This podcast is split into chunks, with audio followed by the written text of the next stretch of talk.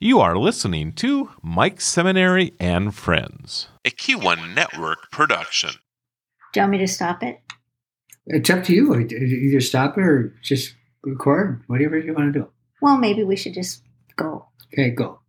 Hi, I'm Deb. I'm Mike, And Mike is the host of Mike's Seminary and Friends, the podcast you're going to listen to. and you're Deb, my wife. You do all the real hard stuff the editing, uh, the scripts, everything. Almost everything. Yeah, almost everything. So, who do you have on the show this week? Melanie Carvell. She's a rock star. Hey, I love Melanie. And you know what? I've interviewed her before also. Long before I did. Yeah. And she's from Mott, where the Mott, the Where the spot where girls- the girls are hot. Yes. Yeah, that's Melanie. Yeah. I've been in races with her before. Cool. And Bet she always passes. Oh, yeah, it's, it's, it's always passing. Boom, she's gone. Welcome to Mike Seminary and Friends. Gotcha.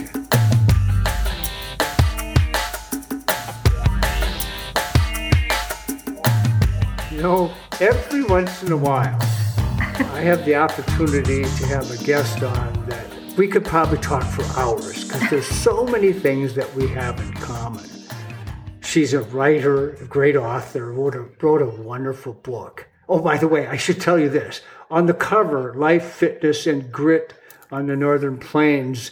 And as we start talking today, and you'll hear this sometime after, there's a potential blizzard in the in the forecast where in the middle of April we could have 10 to 24 inches of snow, 50 mile an hour winds. As as runners, we're going to address that what we normally would say about oh one of those kind of things.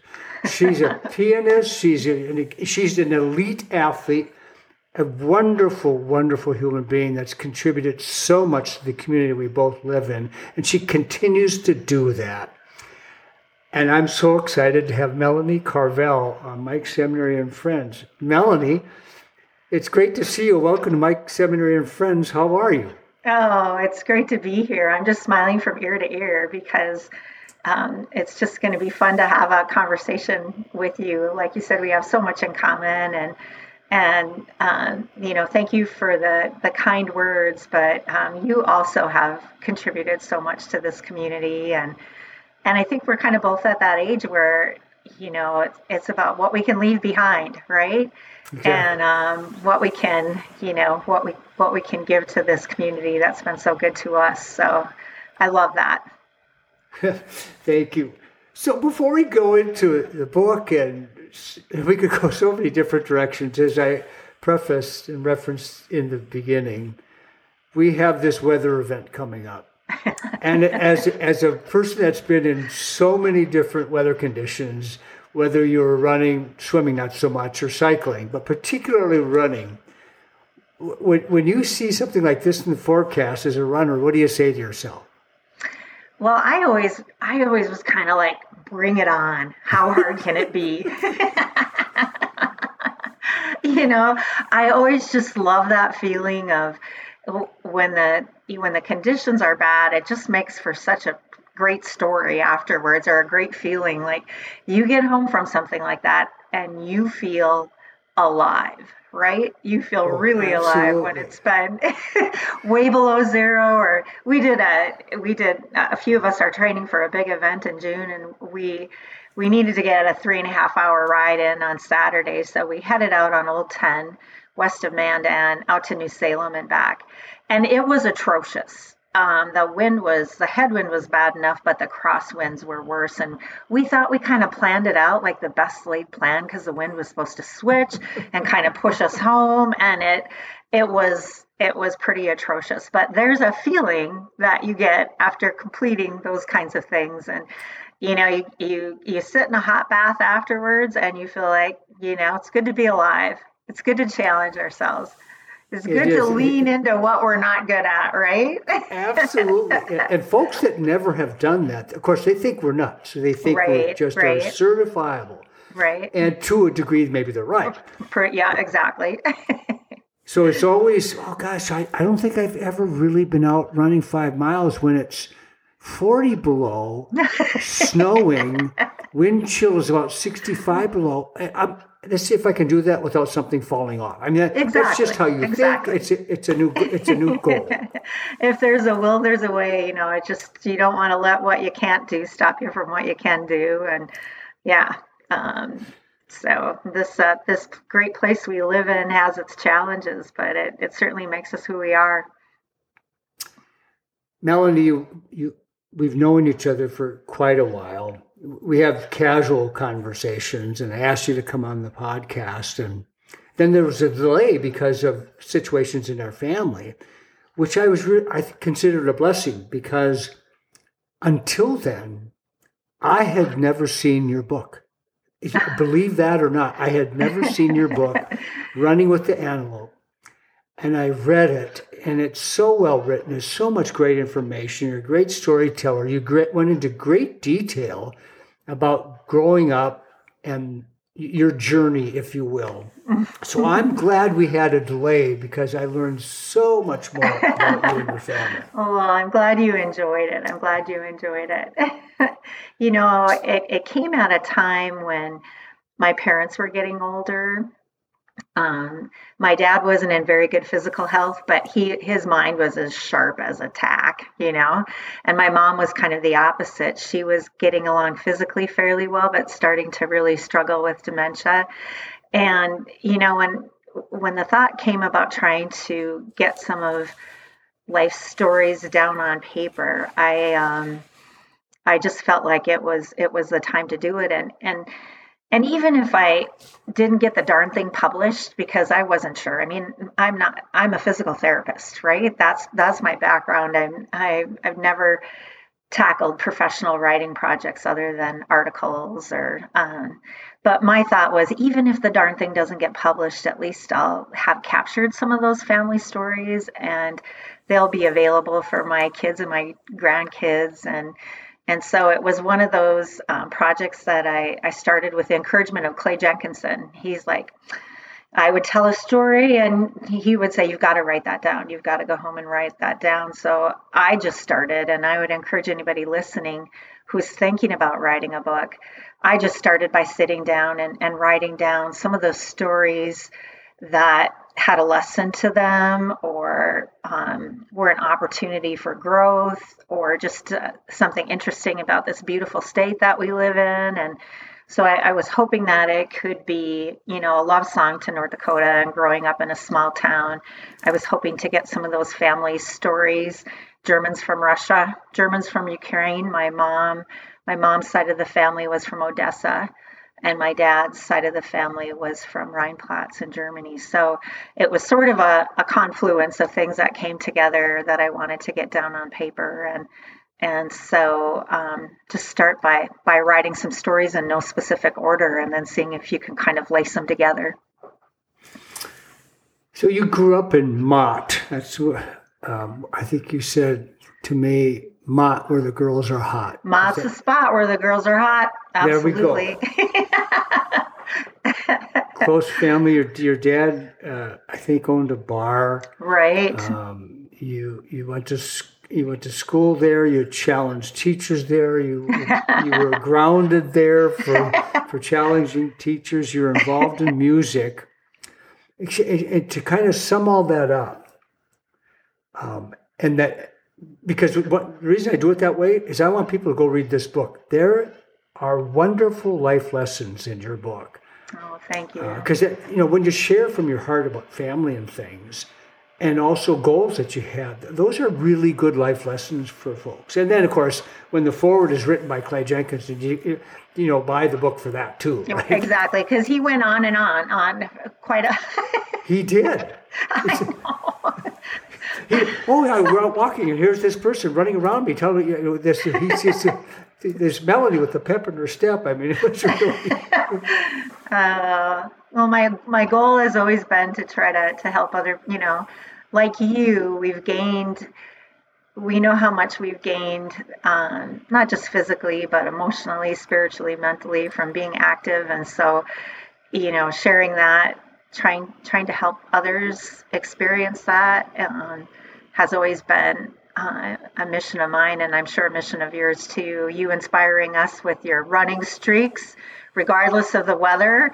Um, you know, so it's it's one of those things that once you experience it yourself, you just you'd love to be able to pass it on um, and help other people get going for not so much to change their physical appearance or to lose weight, those kinds of things, but um, just for all the all the other benefits that happen mm-hmm. from tackling something, being vulnerable. one of the things I wanted to go into just a little bit for folks that are totally unfamiliar with not just Mott, North Dakota, but that part of North Dakota. It it it can be challenging in terms of weather and wind. There's a tree maybe every 14 miles. I mean, it, it, it can be very, very challenging. It can be incredibly challenging to the physical, mental spirit of a person. And so, family and friends and faith, I mean, those three F things are really, mm-hmm. really a big deal, right? You're right. You're right. You know, and and as I've moved through life and um, have helped, you know, as a worksite wellness consultant, as a physical therapist, um, as a public speaker, you know, one of the things that I always talk about is, you know, I, I give people a little quiz and I say, what do you think is the most important thing? Being physically active, eating well, managing your stress, or being connected to others. And, you know, people kind of chew on it for a second, but most of the time they pick something other than connection when connection is the key, right? Um, if you are well connected, meaning that you have good social support, you're likely to have 50%, twice as good heart health profile as somebody who lives in more social isolation. You know, and when it comes to working out, um, if you work out with even one other person, you're probably going to be twice as likely to show up and to work out at an intensity that's 30, 40, 50% more than if you go it alone. And I think that's, you know, one of the big reasons why we've struggled so much the last couple years with the pandemic because it's really hit us in a social isolation sort of way and and we need each other. We need that community. Mm. It is the best way that we can be strong body, mind and spirit. Melanie, you just said something I think about a lot in terms of connection and the athletic endeavors in our life. Mm-hmm. I, have lived in Bismarck since 1985. I started running at UND in 1975 when our hair length, when you were at, running at UND and me were the exact same. We're twinsies. and I've been involved in a number of sports throughout my life, but I really ramped up running when I moved to Bismarck because right away I was running with other folks. Before mm-hmm. that, I was always training and running by myself. Right. And so after reading your book, I made a list of all the people that I have had the opportunity and pleasure of running with over time. And currently, at least two days a week because of schedules, I get the opportunity to run with one dear friend. Every other day, it's by myself. Soon, because we'll be moving, we'll, we're going to be transplanted from here. Right. I won't have my, my friend on Saturday, Sunday. And to your point, that connectivity, that connection, the ability to not that you're always talking because sometimes when you're running hard you don't want to talk too much right but right you have the ability to connect and share and talk about things other than mm-hmm. politics and sports really get to know one another and that's right. a big deal well those those conversations that we earn um, that we have you know it's like going to war with someone right especially if the weather's bad or it's a particularly um, tough effort and like you said, it, it's not always, um, it's just being there together, getting through it together. And um, yeah, there, you have different conversations when you're working out than when you're just casually, um, I think, getting together with someone too. And, and, and the, the great thing about community is, you know, they're there for us to keep us start, get us started and to keep us going. And then if we fall off, maybe if we, you know, um, didn't make it to a cycling class or didn't make it to a run or whatever, that community also picks us back up, right? And says, hey, we miss you. Um, you know, I don't know where you've been, but come on back. And so yeah. it's just a great way to um, to stay healthy. Let's talk a little bit about your, your journey. And I'm sorry to maybe over reference working out fitness and athletics in your background, but I can't separate that from that's that's great. The, the Melanie I know, right? because sometimes I say to myself, and this might be even maybe may I should just start with this question, based on my knowledge of you since moving here in '85, and the elite athlete that you are. And then I recently retired as the director of Sanford's Women's Health what, what do you think the connection is between your accomplishments in the world of fitness and being a competitive athlete, being that focused, and the wonderful career that you were afforded, if that's a mm-hmm. right way to mm-hmm. say it, yeah. through Med Center and then Sanford. How, is, is there a way to separate that, or are they just you too connected? I think they're pretty connected. I think they're pretty connected. Um, I have had some wonderful opportunities. And, you know, for me, um, I've never, I, I could never consider myself an elite athlete. I mean, I had very modest, um, very modest start in athletics. Of course, when um, when I was in high school, we started girls basketball just my freshman year of high school, and we were terrible. Um, I don't know if you remember the passage in my book, but I talk about the fact that my dad came to one of our basketball games and he could never come back again because we were that bad. It was just too intolerable, too intolerable to uh, to watch. But um, you know, I started off a, a very modest career. I, I went out for cross country at UND, and I really had no business doing that because I never ran. We didn't have a cross country um, program in high school. I'd been doing a lot of running on my own, nice, easy, slow running. And I saw a notice in the um, student union for uh, cross country, and I thought, well, heck, I can run a little bit. I think I'll give that a try. And of course, you know, um, my first couple years, it would it, I struggled to make the traveling team. I struggled to, um, yeah, um, one of the very first cross country meets that I ran, I, I finished almost dead last. And so, um, you know, I I um, I struggle when people call me an elite athlete because I always see myself as someone that that um, you know just had perseverance. Probably was the biggest thing that I had, and just kind of fell in love with being active for all the benefits that it afforded me, rather than doing it because I was good at it. Because believe me, I, I was not so good at it. not to start with, anyway. It probably wasn't. I think I ran my 10K PR between my second and third child. So it, you know, it took me uh, a lot of years. I ran my first 10K in about an hour, and I ran my PR, you know, 10 years later. 15 years later. Once I had kids, it actually probably benefited me because instead of lounging around, taking things easy, I had much less time.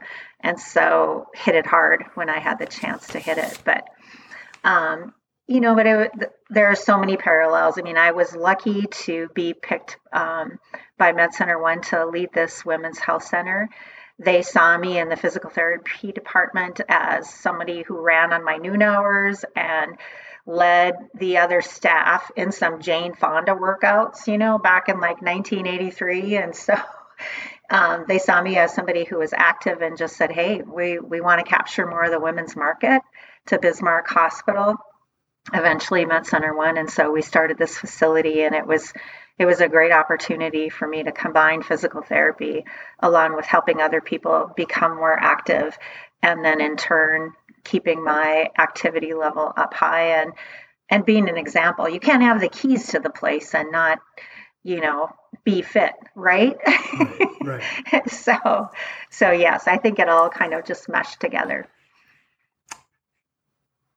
What was your PR? Oh, my PR was a 38.56 for the 10K, 38 minutes, 56 seconds. Um, and I don't know if Governor Schafer remembers this, but he kind of helped pace me. um, we started the race, and I wanted to um, I wanted to break 40, and um, he said, "Oh, I can help you do that." so in the day, he was a real good runner.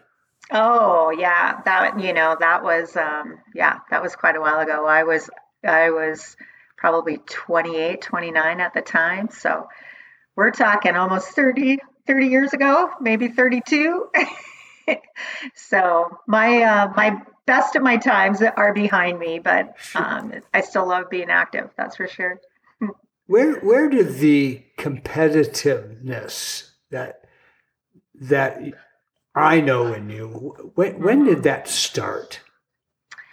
You know, for me, it was never about the races. You know, it was never about um, wanting to win or pressure on to play. For me, it was always about getting ready for them. And I'm sure you can relate to that too, mm-hmm. right? For me, it was about the training. And to this day, it still is about the training. Like, even if I could never do a race, um, it and of course, this last decade, I've had some challenges. I had a back surgery. Um, I broke my ankle in high school, and you know that led to some problems later on now in life with my ankle. So I'm no, I'm not running anymore. I'm cycling and swimming and and walking my dog. And but um, all along, even when I was very competitive and had the chance to travel um, with the national team, all along it, it was more about more about the training and the relationships that you develop along the way. Um, Bismarck Mandan has such a strong cycling community and it's just grown by leaps and bounds. Like you said, it's such a strong running community too. And, and, um, you know, all those, all those workouts together with friends that we care about and develop relationships with, that, that's the part that, um, you know, that's the part that really appealed to me and then now you know being able to um, be involved in things that are bigger than just myself right? Mm-hmm. so you know things like the great american bike race uh, i directed that for a long time and that's coming up the end of april and you know those types of things training for something that's actually going to be a benefit to the community and to other people and um, just helps us to grow along the way. Mm-hmm. And then the race, whatever happens, you know, if the race happens, it's like, uh, yeah, if it if it goes well, great, and yeah. there were times I did a race just because I wanted another T-shirt. and that's I collected okay. a lot of them. yeah, that's okay. You know, we all have different motivations, and and if you know the the kind of medals that they're giving away is something that motivates a person, then I think anything that we can garner um, in our toolkit to stay motivated, it, it's all good. mm-hmm. one, of, one of the things I've always been curious about, and you you at a period in your time, you absolutely positively were an elite athlete. You were very, very good. When you were at the height of your competing, and you had a career, you had family, your husband that's a professional, and three kids. I'm always curious at when you're sitting at the, you know, the dinner table. How did the discussions go for how you balance all that as a right. family? Because it, right. it was a big investment for right. all of you. Yeah, yeah, it sure was, and I'm I'm so lucky to have a husband that has always been supportive, um, just in his quiet and strong way. He um, he never was jealous. He always just really rallied behind me, no matter what kind of crazy idea came up. Um, and did I did I balance things perfectly all the time? Absolutely not. You know, there were times where, and I think all of us lead lives like that, where hopefully, uh, you know, if you if you measure it out um, in the long run, um, there was balance. But there were times where, you know, just like any of us in our jobs or whatever we're doing um, for self care, sometimes things get out of balance. But hopefully, you can um, you can pick up and and maybe make up for it. But my kids um, were really supportive as well. And I think probably one of the things that helped a lot was um, the sport that I was competing in, primarily triathlon. It's not like I had to be gone for races for a long period of time. Uh, for a while, I went on the route of cycling because that's where I was the strongest, and I got in. Um, I qualified for the Olympic trials and the 40k time trial, and then placed well enough to in that to be noticed by um, Henny Top from Denmark, who was the national um, cycling team coach at the time, road cycling team. And I spent a week at the Olympic Training Center, and you know, looking at trying to make uh, either the B team or the A team for the women's road cycling. And it was something that it was wonderful to be there and it was wonderful to have that opportunity. But the time commitment was going to be ridiculous and the cost was going to be even just to throw my hat in the ring. It was a matter of doing, you know, six or seven national cup races. And, and cycling is different because oftentimes there's stage races you know, several days of racing in a row where one day you might do a criterium, the next day a time trial, the next day a road race, you know, and and I think I was 28 at the time and um, yeah, it just it was something that was a decision that I knew wasn't going to fit for me. It was just going to be too expensive and too much time. But triathlon, especially the distance, the Olympic distance, if you're going to be an Ironman triathlete, that's different you're out there for hours and hours and hours. But I specialized in primarily the Olympic distance. I did some half Ironman too, but so found a way to make it um, to make it work. You know, and and a lot of times it was early mornings before everybody was up and at 'em, or on my lunch break, um, or when my kids were little, it was when they were in bed that I would go downstairs and hop on the indoor cycle or whatever, and try try to make it all work. Um, but but you're right. It's a it's a juggle, and there's some things that you say yes to, and some things that that you can't. Right. Yeah. Out of curiosity, you said you were 28 at the time. What was the average age of the person that was in attendance? Just out of curiosity. Well, it was so funny because I walked into my dorm room at the Olympic Training Center. and my roommate was already there. And there was a teen magazine lying on her bed. so my roommate was a was a pursuit national champion, a junior pursuit national champion. So she was about 17. I was the at 28. I was the oldest one at this invitational camp. Yeah, there was 17 of us, and um, and I got the reputation of the caretaker of everybody that was there. And um, so they were all coming to my room for gloves or hats or a massage or advice or, you know, because they were all quite a bit younger than I was. So before we move on from the competitive nature of racing, whether it's running, cycling, uh, swimming, uh, triathlons, marathons, all of that. To, to my knowledge, the the crew that you traditionally have been part of the, since I've been here, they're all really good too. I mean, the, whole group, and it's and sometimes it's a fairly good sized group. They're all really they're killers. they're killers is right.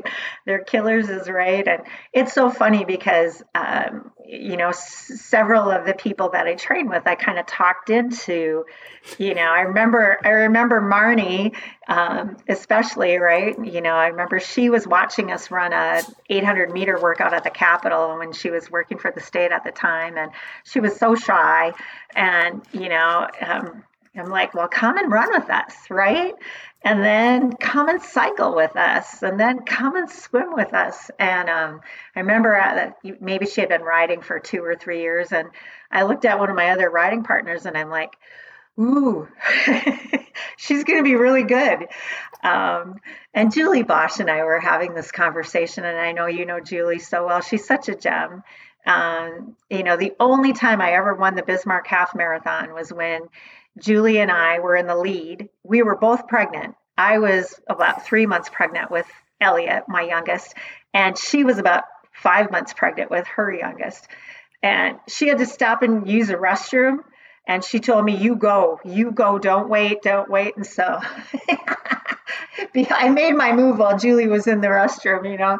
But um, we had such an interesting conversation. You know, we were talking about, um, you know, being the best at something for a while, even if it's just in your own community.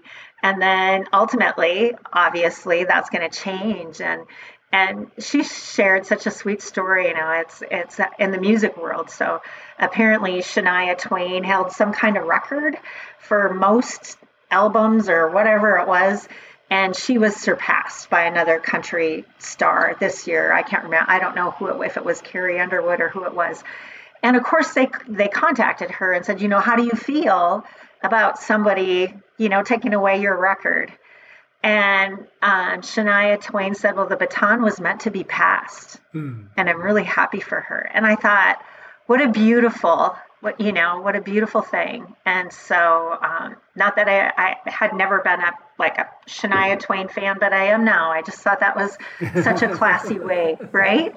And so both julie and i um, you know have had to had to pass the baton but i always think well i must have been a good teacher somebody then you know. But but you are so right. Bismarck is just a cycling hotbed. Yeah. um, not just road cycling not um, but gosh the gravel riding around here i've actually just fallen in love with gravel riding. And at first it was really scary to me because we did everything to avoid any gravel right? Riding on the road. Um, but I, have I've fallen in love with it and there's no traffic out there and you just feel so close to the earth and um, yeah. And so there's a ton of uh, gravel riding. There's a ton of mountain biking um, and I think a lot of it is our local shops that really invest in growing the sport and leading rides from the shop 701. Um, I know we've got another local smaller shop, Lar- Larson Cyclery, as well, and it's alive and well in yeah. this town and something to really be proud of. Before I ask you the next question, I'm, I'm going to make just a, a statement for folks that might be moving to another geographical location. If you're if you're not part of a Y community, or when Melanie was the director of Sanford Women's Health Center, which was a, a gathering place for people that want to participate in healthy activities. You should you should find those places because there's a, just a great opportunity to connect. I'm convinced that well, I'm a pretty outgoing guy, and I moved here to manage radio stations, and I met people because I was part of the chamber and all that.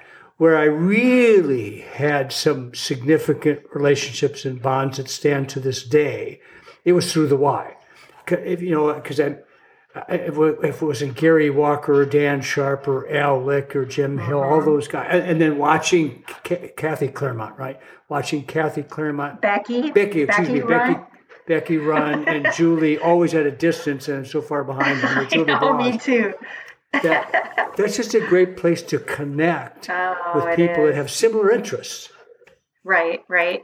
And it's just um, the Y is such a gift to the community. I'm at, I, you know, I, I work for the Y now as an instructor at Family Wellness, and um, I sub at at the main location too. I'm subbing today at 4:30 um, cycle class, but you're so right. You know, it it's um, the Y is such a great investment in the community to gather people together to support each other. And uh, my husband and I took our granddaughter swimming yesterday in the splash pool, and I've I've had him there several times, but his, it was his first time there, and he's like, "This is amazing." You know, just to see Sunday morning families with their kids and and um, just a we're really lucky. We're really yeah. lucky, and the the mission of the the mission of the Y is one of community, and and it's it's a great place. It is. Do you spend a lot of your your time now, and then we're going to switch gears to Race Across America, in coaching and mentoring uh, people whether it has to do with training for athletic events or otherwise, do you spend a fair amount of time doing that? Oh, it's I, I feel like it's um, that that's my passion, right? That's my mission. you know, and and part of it comes from my background as a physical therapist.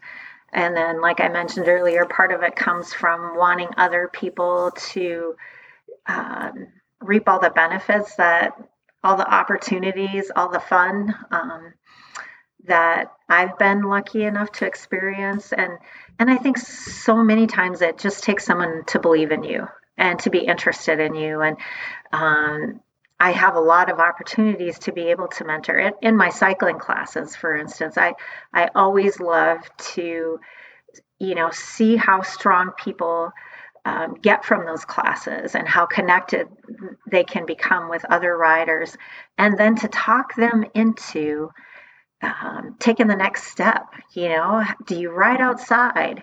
Do you want to use my old gravel bike and give it a try? You know, um, just really, really trying to reach out to beginners. So I've had the opportunity with triathlon to, um, you know, we have we have um, Brian Jackson from Mighty Mo who has taken over the Bismarck Triathlon.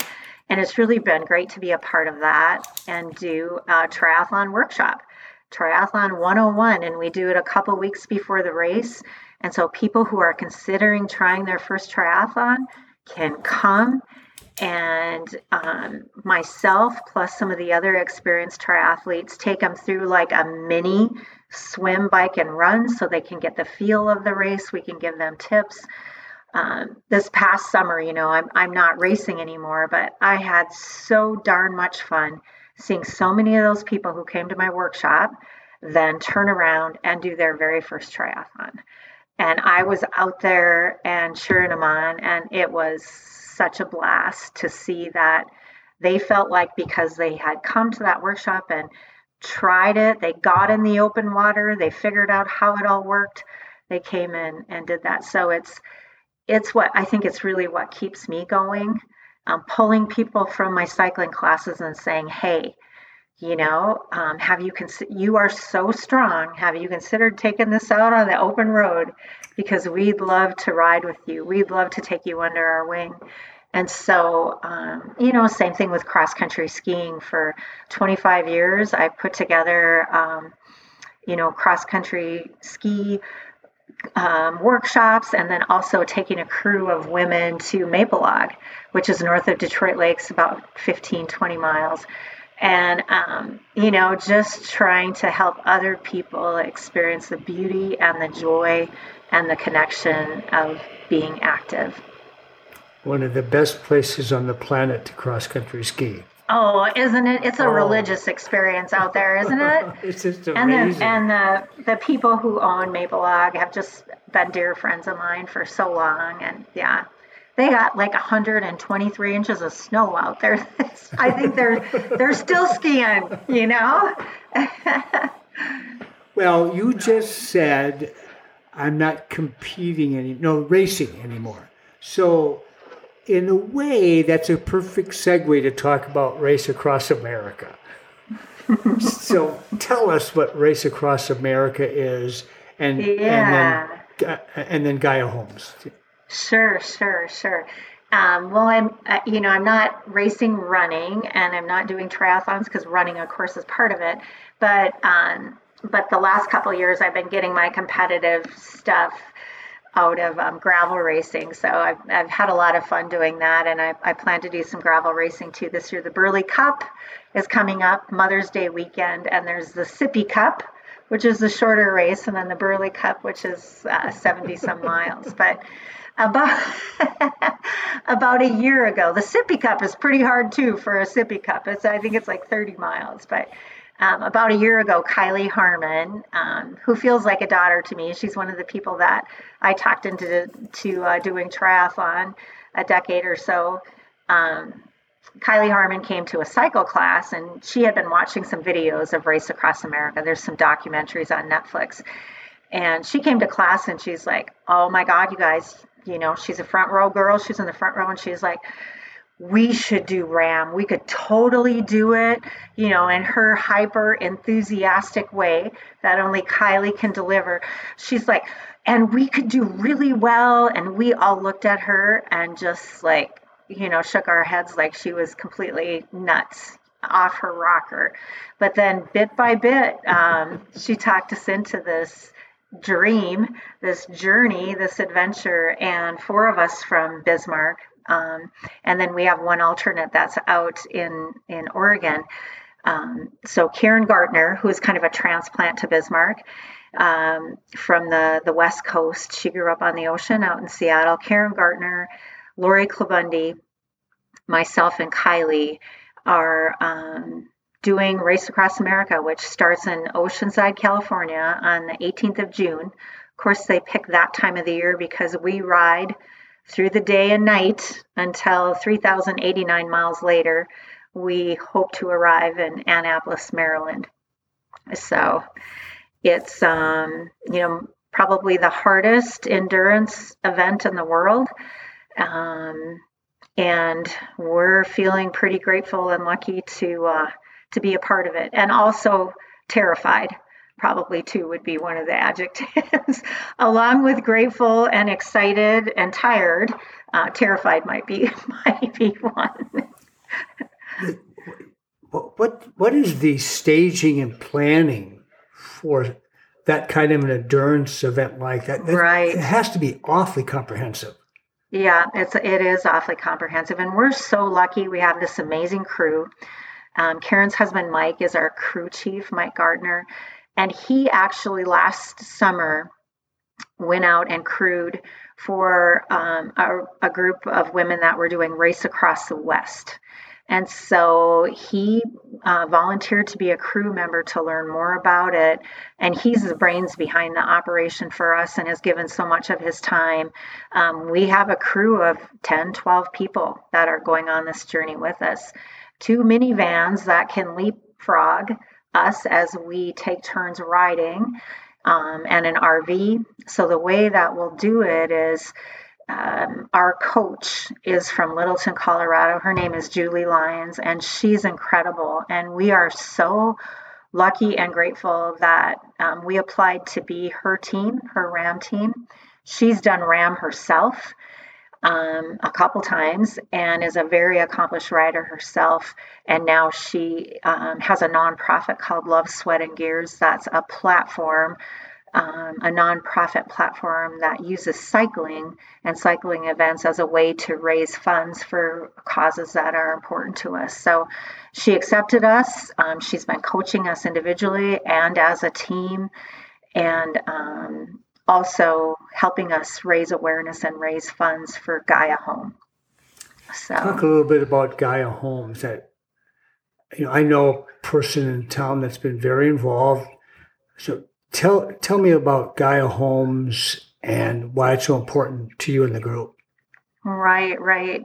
So, um, Kylie, one of our writers, is the executive director of Gaia Home, and this started a couple years ago with um, seed money from the Rockstead Foundation, who wanted to invest in um, in this project. So, there's been a lot of groundwork in um, getting legislative approval and creating um, committees and boards and bylaws and tons of work on that end of it. And, um, you know, when we decided to do RAM and Kylie was part of our team, we thought, what a wonderful way to uh, make this be something that really invests in our community as well. Right now, North Dakota does not have this model um, of hospice care available where someone and their family can um, have an experience in a true home like setting rather than um, you know being in a hospital or uh, and and I know from personal experience uh, I would love to be a part of this uh, I'm dedicated to being a part of this project because I would love for people to have a better experience with this um, end of life journey than I had my mom passed away. I've lost both my parents, but um, my mom passed away after a short illness that was very difficult, and we had to make stressful um, decisions. And the hospice situation was. Um, it was a really, in fact, it, it, it, was such a difficult time those last couple weeks that um, it, it took me a long time to to kind of get past that, right? And so to be a part of this project that would afford families more peace and more dignity and more comfort and a private place to gather um, with this end of life journey, I think would be such a great investment in our community. I I agree, Melanie. Um, lost my father very very suddenly. Had quad bypass. Day later. Uh, lost him when uh, um, he had a blood clot for all, all practical right, purposes. Right, right. And then mom was in a, the care of others, and they did a really nice job for the better part of four years. And the last year was very, very difficult, particularly the last three, four months. And the last couple of weeks were hell. Right. Um, that's that's the only way to explain it sometimes, isn't it? It- Yeah. it's hell. It's heartbreaking. it is irrespective of the spirit or the f- beliefs we have or the faith that we have it's hell and if there's a way for something to help us move those, down those waters a little bit more smoothly like a Gaia Homes.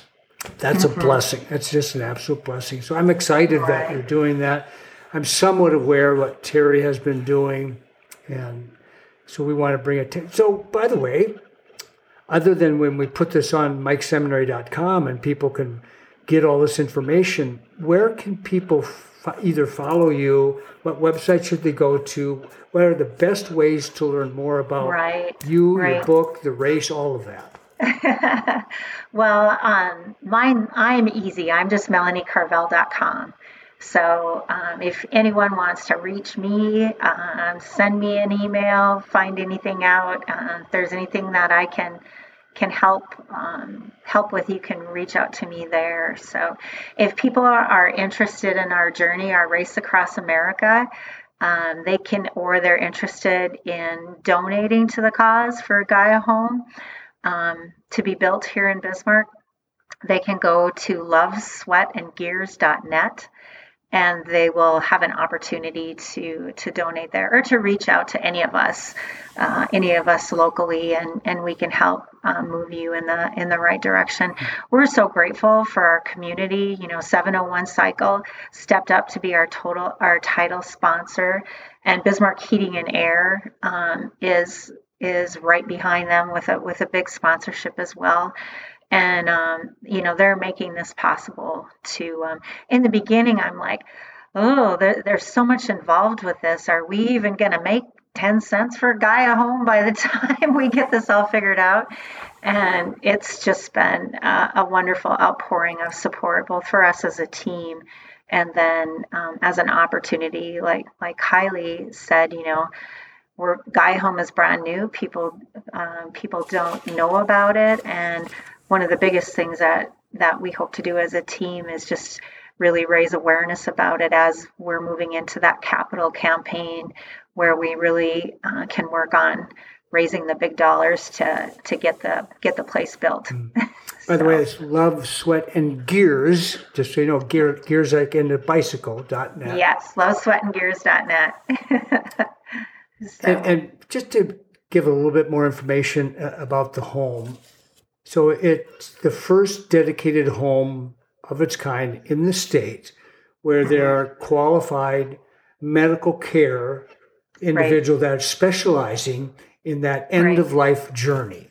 Right, right. And we're starting with an initial phase, um, starting out a little bit smaller, but then there's plans to build on that as well. And and um, you know, your your loved one, your family, it's it's not just a room in a home. It's a residential enclave of of um, townhomes or condos. Would you know, kind of a, a setup that's all connected to a main hub and so families would have a place to gather that you know the, the patient is in a home-like setting and the families also have a, a place to gather with privacy with peace with dignity and um, just to be able to uh, to be more comfortable Hmm. as well I just love the idea. yeah Yep. I'm going to go back For to your sure. book for a second. What's that? I'm going to go back to your book for a second. Two things. Uh, first of all, I love how you address being in the zone.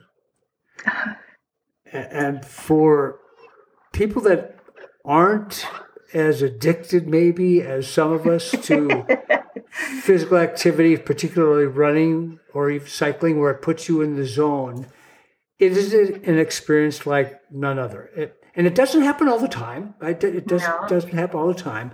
But when it happens, it is really almost like an out of body experience where you're saying, boy, this, uh, this, this run that started out awful or this cycling event started out awful has turned into something pretty special. And Right. it always makes the investment of the time so worthwhile. Absolutely, absolutely. You know, and and we know from a scientific standpoint, it's like that neurochemical bubble bath of all those great um, neurohormones, right? Whether it's the endocannabinoids or um, you know the serotonin or all those all those beautiful endorphins that kind of flood our brain. And you know like you said it it isn't always all roses right? Um, sometimes it's that getting over that activation energy to get started that's the hardest part. I would always counsel my clients and say you know try the five minute rule right? Even if you absolutely positively don't feel like doing something give it five minutes and you are going to be more likely to continue than you know than you would ever expect. Um, you know and sometimes there's times where maybe you do try it for five minutes and it's not your day and that's okay too but but so often i think we feel like well we're going to we're going to wait till we feel a little better. We're going to wait till we feel a little stronger. We're going to wait till we get a little more motivated before we do something when in fact it's the opposite right? It's like do something no matter how small no matter what it is and motivation follows. It doesn't start right? So if you're waiting around till you feel a little better to do something um, do something and then that gives you a crack gives you a chance at actually feeling better. So and i think especially with the pandemic these last couple years there's been a real you know it's been really hard. And about the time we feel like the pandemic is getting a little bit better now we have the war in ukraine to worry about. And it just it feels like there's so much it's so heavy there's so much that's dragging us down. So um, you know just realizing that you're worth the investment. And sometimes when we're in a funk there's absolutely no way you can think yourself out of that right? You can be in a funk and you can you can try to you know think your way out of it and you're probably not going to move forward. But if you move your brain will follow right? And research just shows that too that when we get out and move uh, everyone reaps the benefits of course because it actually wires us those workouts wire us to come back and be better at connecting with others and be better to others. And that's why sometimes our family will say hey isn't it time for you to go for a run? Because it turns out that people like us a lot better when we're not crazy when we're not crabby when we're not so not only do we get the benefits of that that neurochemical bubble bath of good stuff but we come back and we're primed to just be better humans and better at connecting um, with those that those we love as well right so No, but yeah me- those those zen experiences are are just the best Oh, they are. when they happen And by the way, for me, I get up, and I probably talked about this too many times during my podcast, but you know, it's my podcast. The for me, I get up real early, spend devotional time, do some reading of newspapers, and then get ready to go out. And depending on the time of year, that can take two or three minutes. If it's the middle of winter, it takes five, ten, fifteen.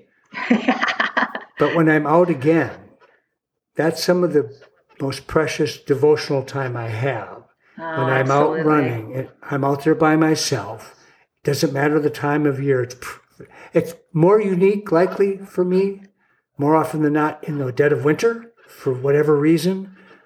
Uh, and there's just nothing that can replace that time for me in terms of devotion. So it's uh, so let me ask you this question, big magic wand kind of question.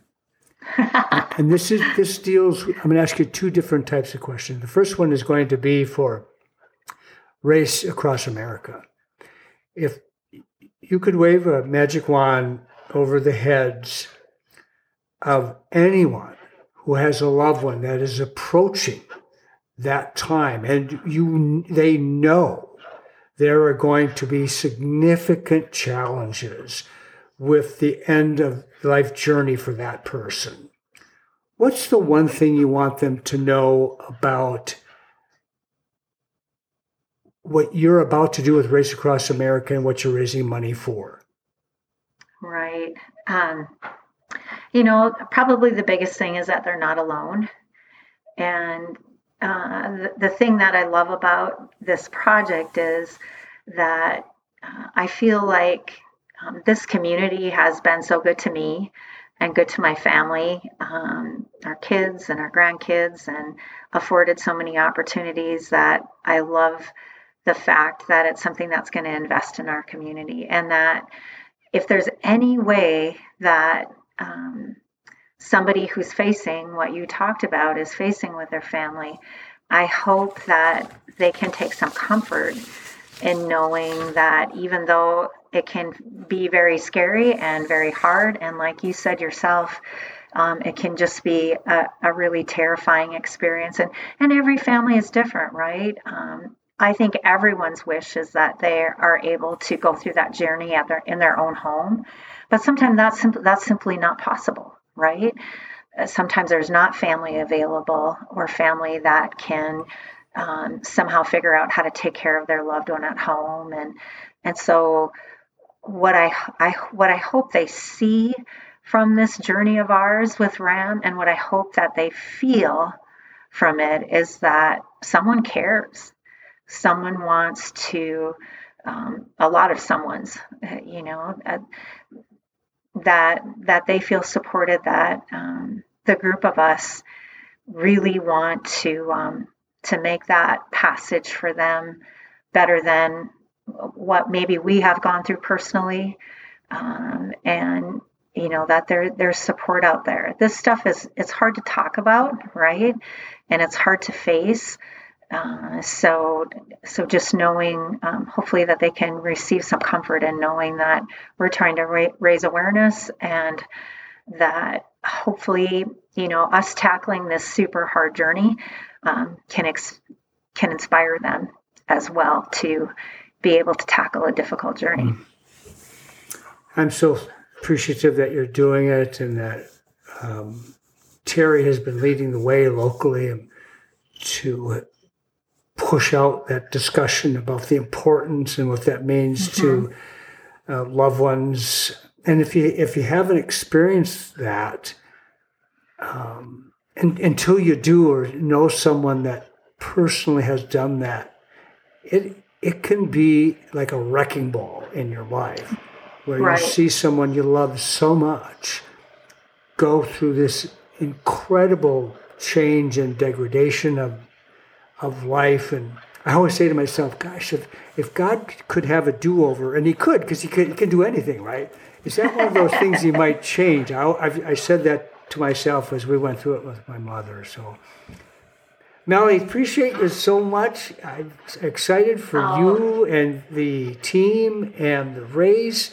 We'll get information out. Thank you so much for what you've done in our community.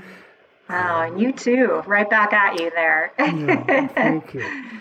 Yeah, I would say, you know, we'll, we'll run again, but we won't because you quit running, and I don't ride bike enough to stay anywhere close to you and and I don't swim very much. So we'll, well find if you ever a way. want to go for a walk, you know, if you ever want to go for a walk, let there me know. There we go. we, we could do we that. can solve the problems of the world walking as well, right? Absolutely. yeah, absolutely. We can do that together. Thanks so much for joining me. Appreciate it. Yeah, thanks for having me. It's been wonderful to be here with you. So um, thank you so much. Thank you.